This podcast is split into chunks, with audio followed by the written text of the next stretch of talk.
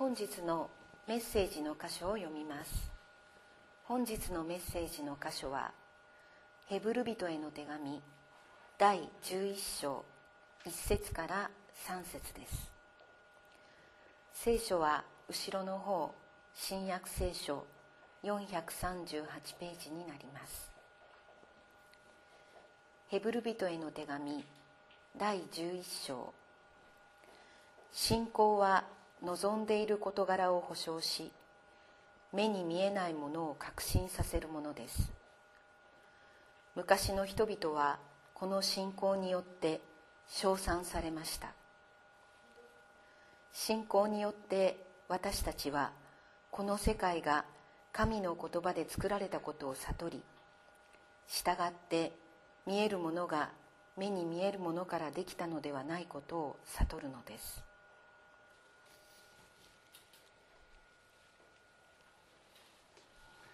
このヘブル人への手紙は迫害が厳しかったローマ時代においておそらくローマの信徒たちを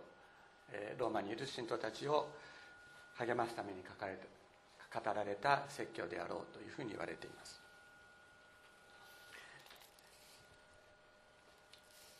私たち信仰が弱ることがあります。祈っても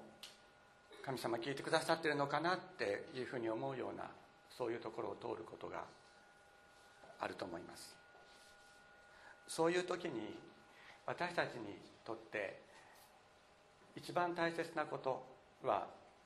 ほら頑張って聖書を読みなさいよとかっていうことではないんです。そうではないんです。そういう時こそね毎日聖書を読んでお腹の底から声出して祈ってっていうふうに言うことではないんです。そういう時こそ私たちが最も私たちが最も必要としているものは何かというとイエス・キリストとはどういう方であるのかということを知ることであるのです。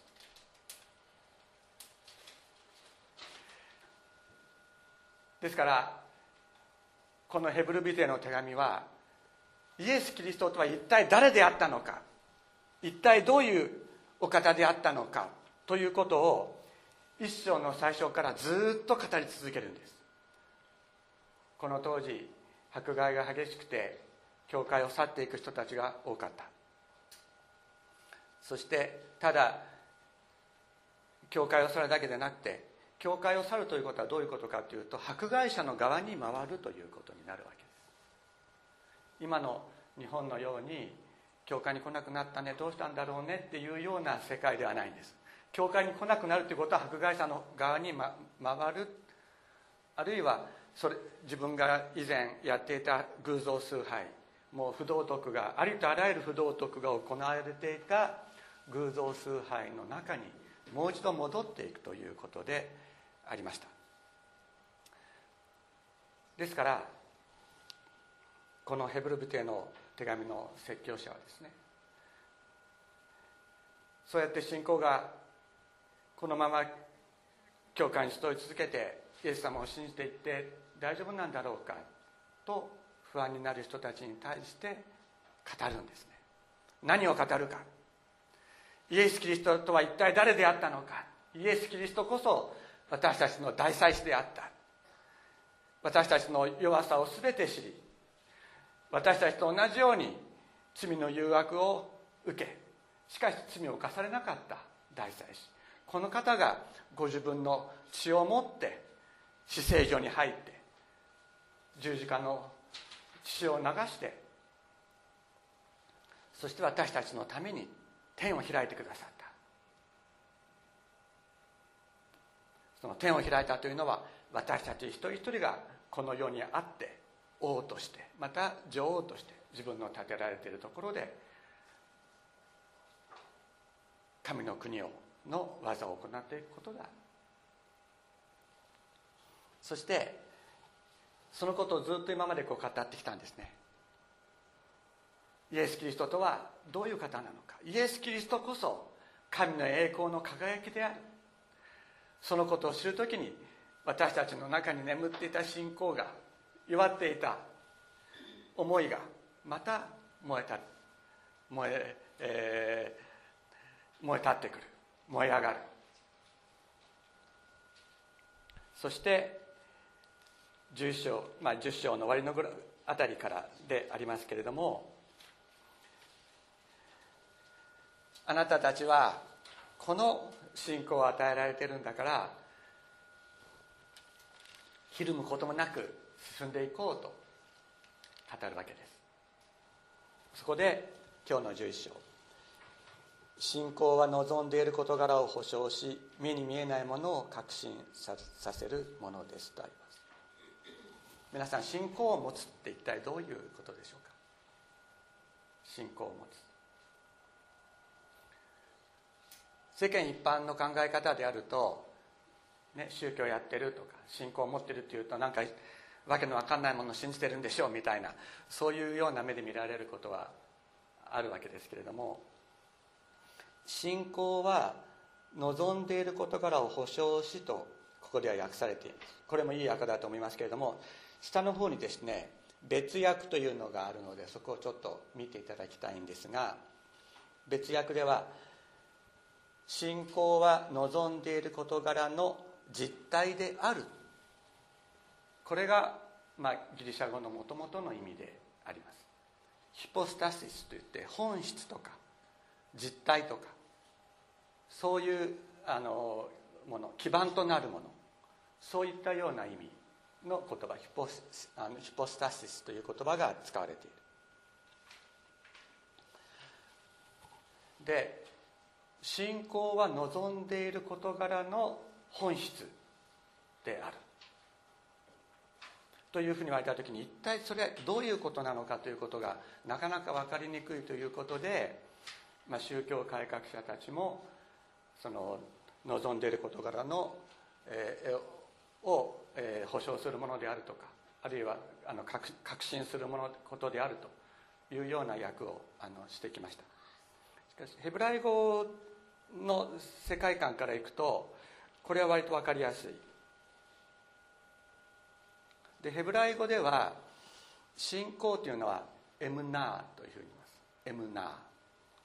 ー。でアーメンって言いますよね私たちね。賛美歌を歌うたんびにアーメンって言って聖書を読むたんびにアーメンというふうに言いますけれどもいやあのお祈りの時にもアーメンと言いますよね。それでこのアーメンというのとエムナーっていうのは関係した言葉っていうかもともと語根が同じなんですね。最初のあのここに「チョン」というのを書いておきましたけどこの「チョン」というのは「あっあああああ」っていうこの喉を止める音なんですね。それで「エムナーはそのその喉を止める音と「M」と「N」という音が入ってます。で「アーメン」もこの喉を止める音と「M」と「N」が入ってる。でヘブライ語はこの子音が基本的な意味を決めるんです。母音じゃなくて。だから子音が基本的な意味を決めるのでエブナーとアーメンっていうのは基本的に同じ意味なんです。でアーメンっていうのはあのねちっちゃい時なんかねアーメンそうめん冷やそうめんみたいなことを言ってあの遊んでたりしたわけですけども。あの意味も意味も分からずにそういうふうに言ってたわけだけど「アーメン」っていうのは「まことにそうだ」っていう意味ですね。イエス様の語られる言葉の中に「アーメンアーメン私あなた方に言う」っていう言葉がある。それはこの新海訳聖書では「誠に誠にあなた方に言います」と。訳されてるし新共同訳で新共同訳では「はっきり言う」「はっきり言います」というような訳になっていますけどもイエス様はよく「アーメンアーメンあなた方に言う」とおっしゃった。それは誠に誠にあなた方に言うという意味で本当にそうだという意味。それが「アーメン」です。でさらにですねヘブライ語で信頼を引き起こす実態のことをネエマヌートっていうんです。ネエマヌート。でここにもチョンというのと M と N が入ってるでしょ。つまりどういうことかって言ったら信頼を引き起こす実態があるから私たちは本当にそうだっていうことができる、ね、信頼を引き起こす実態がそこにあるから私たちは本当にそうだっていうことができる。そしてそれがエムナー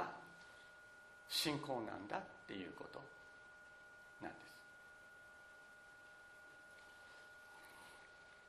ちょっと2週続けてあの妻のことを話したらちょっと後で怒られる可能性があるんですけれどもあの私の妻はですねあの大学の時私と同じゼミだったんです。それであの大学の2年生だったかと2年生だと思いますが2年生の秋に、えー、山中湖であのゼミの合宿をしました。でその時に、えー、あのコンパの中であずさが私は、まあ、その時にあの彼女はあの親鸞の「歎異抄」のことについてねあの話を少ししていた。そして私はお金や名誉はいらない。心の平安が欲しいっていうふうに彼女が話をしていた。僕はその時にあ僕はこの人にイエス様を伝えなければいけないと思った。それであのそばに来てもらって神は愛であるっていう話を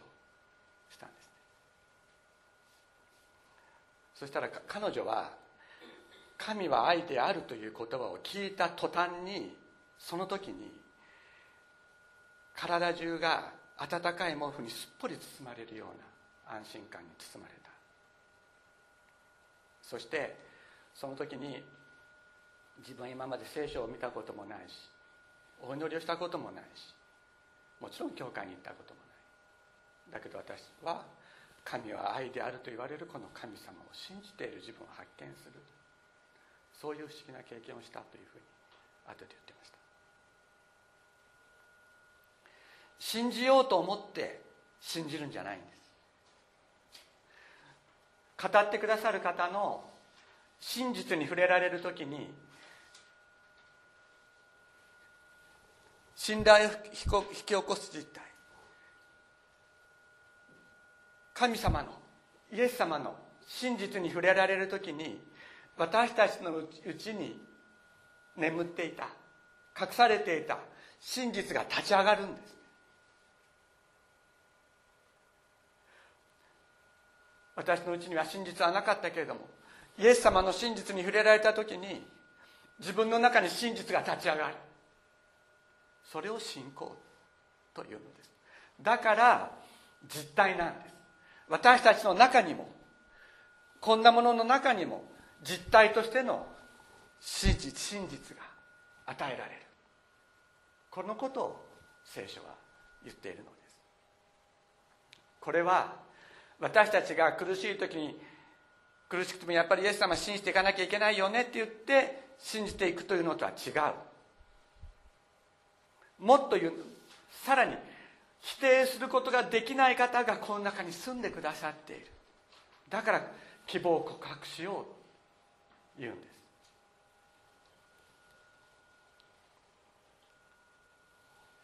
一生懸命ね信仰ってのはこうこうこうこうこうだからって言って理屈を信じようとすることではありません。神は愛であるという言葉を聞いたその瞬間に神様が自分の中に住み始めてくださった。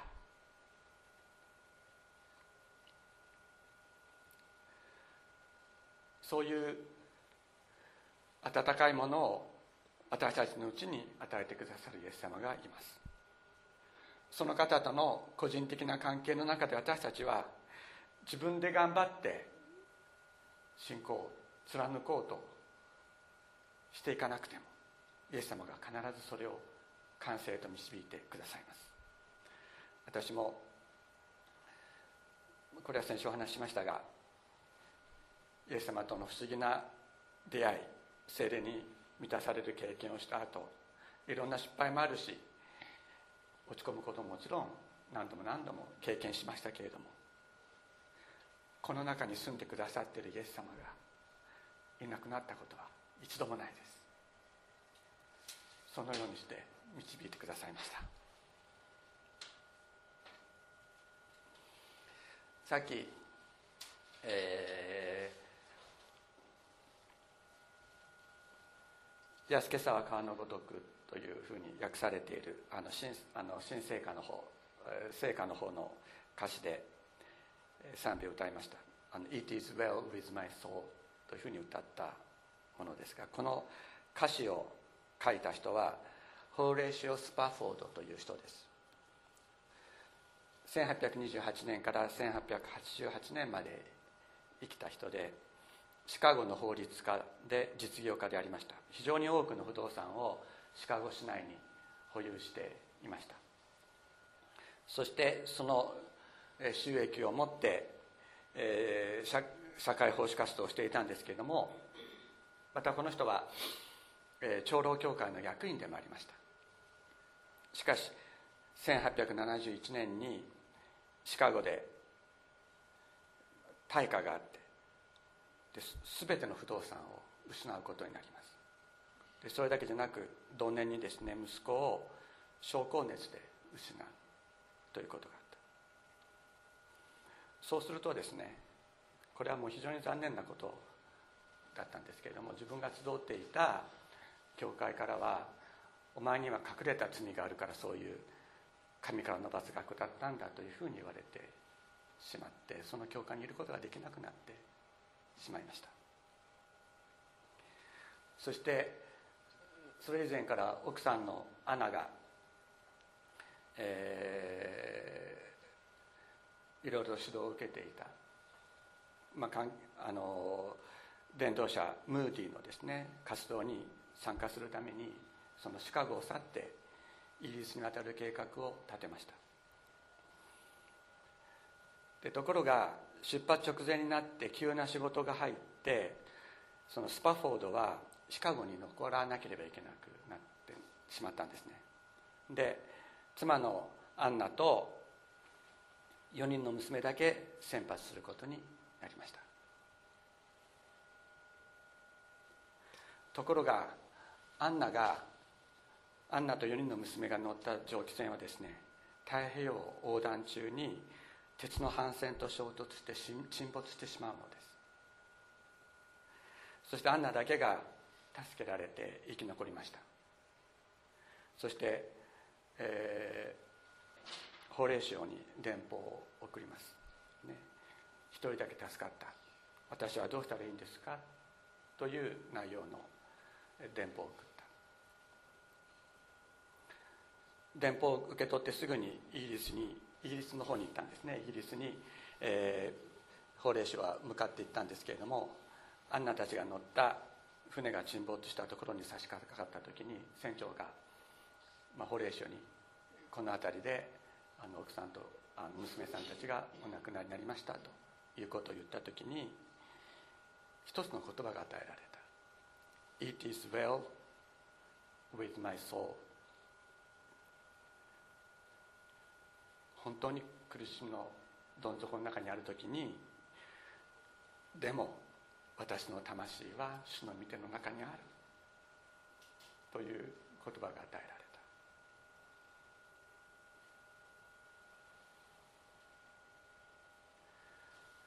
彼はそれを中心にした詩を書くんですけれどもこういう内容です。平安が川のように心に寄り添う時も悲しみが大波のように逆まく時も私の人生がいかなるもので私の運命がいかなるものであっても主よあなたは教えてくださいました。私の魂は守られていると語ることを私の魂は守られている。サタンは攻撃を仕掛けてくる。試みの時もやってくる。しかしこの祝福された保証が心を支配するようにせよ。それは何か？この祝福された保証とは何か？それはキリストが私のこの惨めな状況を知ってくださっているということだっていうんですねキリストが私のこの惨めな状況を知ってくださっている。そしてこの惨めな私の魂にその尊い恩地を注いでくださった。これが祝福された保証である。この血によって私の魂は守られているんだと彼は語るのです。私の罪ああこの栄光ある喜びを私の罪は一部分だけではなくてその全てがキリストの十字架にキリストと共に十字架に釘付けられた。私はもはや自分の罪を背負ってはいない。主をたたえよ。主をたたえよ。我が魂よ私にとってはキリストのみ。キリストだけ。キリストだけが生きている。ヨルダン川は頭の上で逆まくだろう。しかしもはや痛みは私を苦しめない。死も命に飲み込まれた。あなたがあなたの平安を私の魂に語りかけてくださったからだ。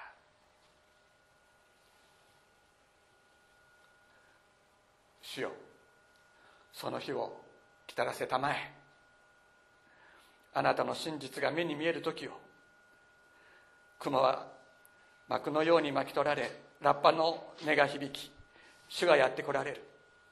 しかし私の魂は守られている。It is well with my soul.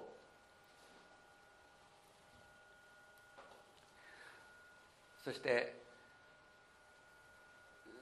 スパフォードとアンナはムーディの選挙活動に参加するようになりました。その後エルサレムに移住してエルサレムで貧困にあえく人たちの救済のために生涯を捧げる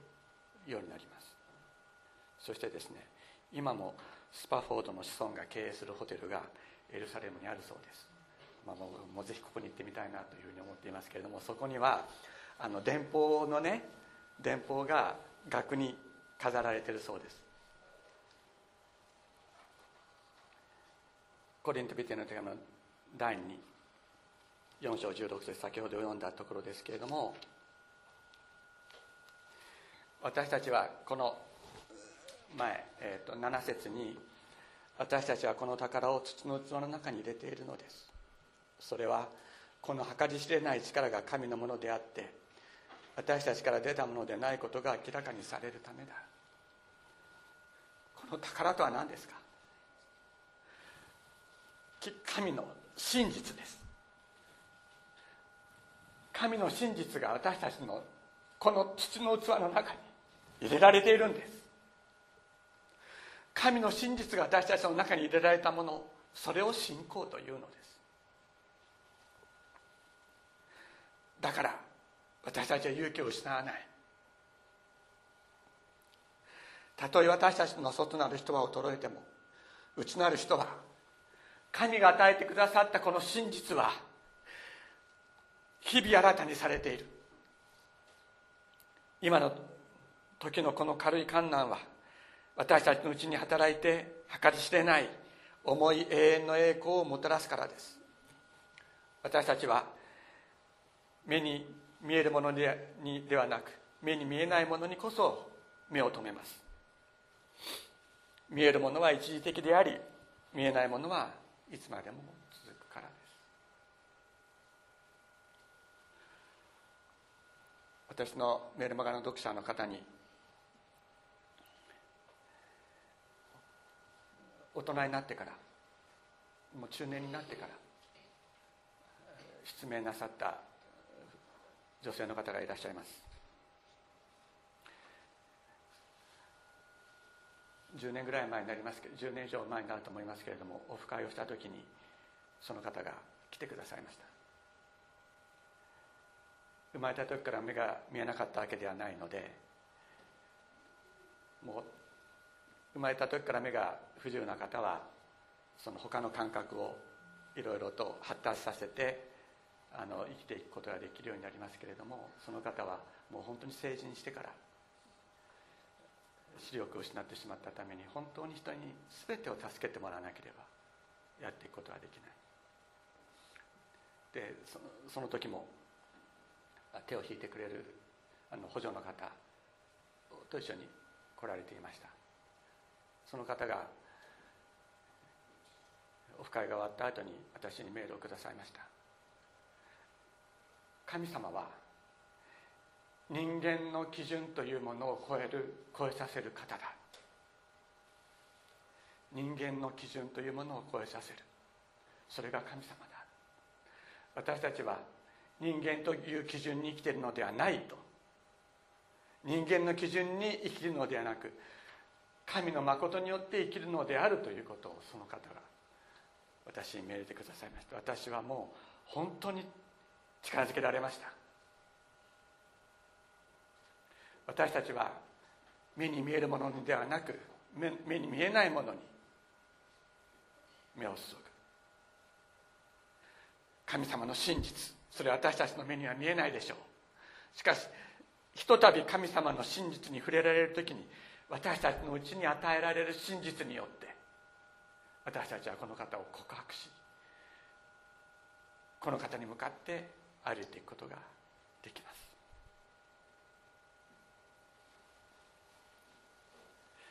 先ほど歌ったこの賛美をもう一度ご一緒に歌いましょう。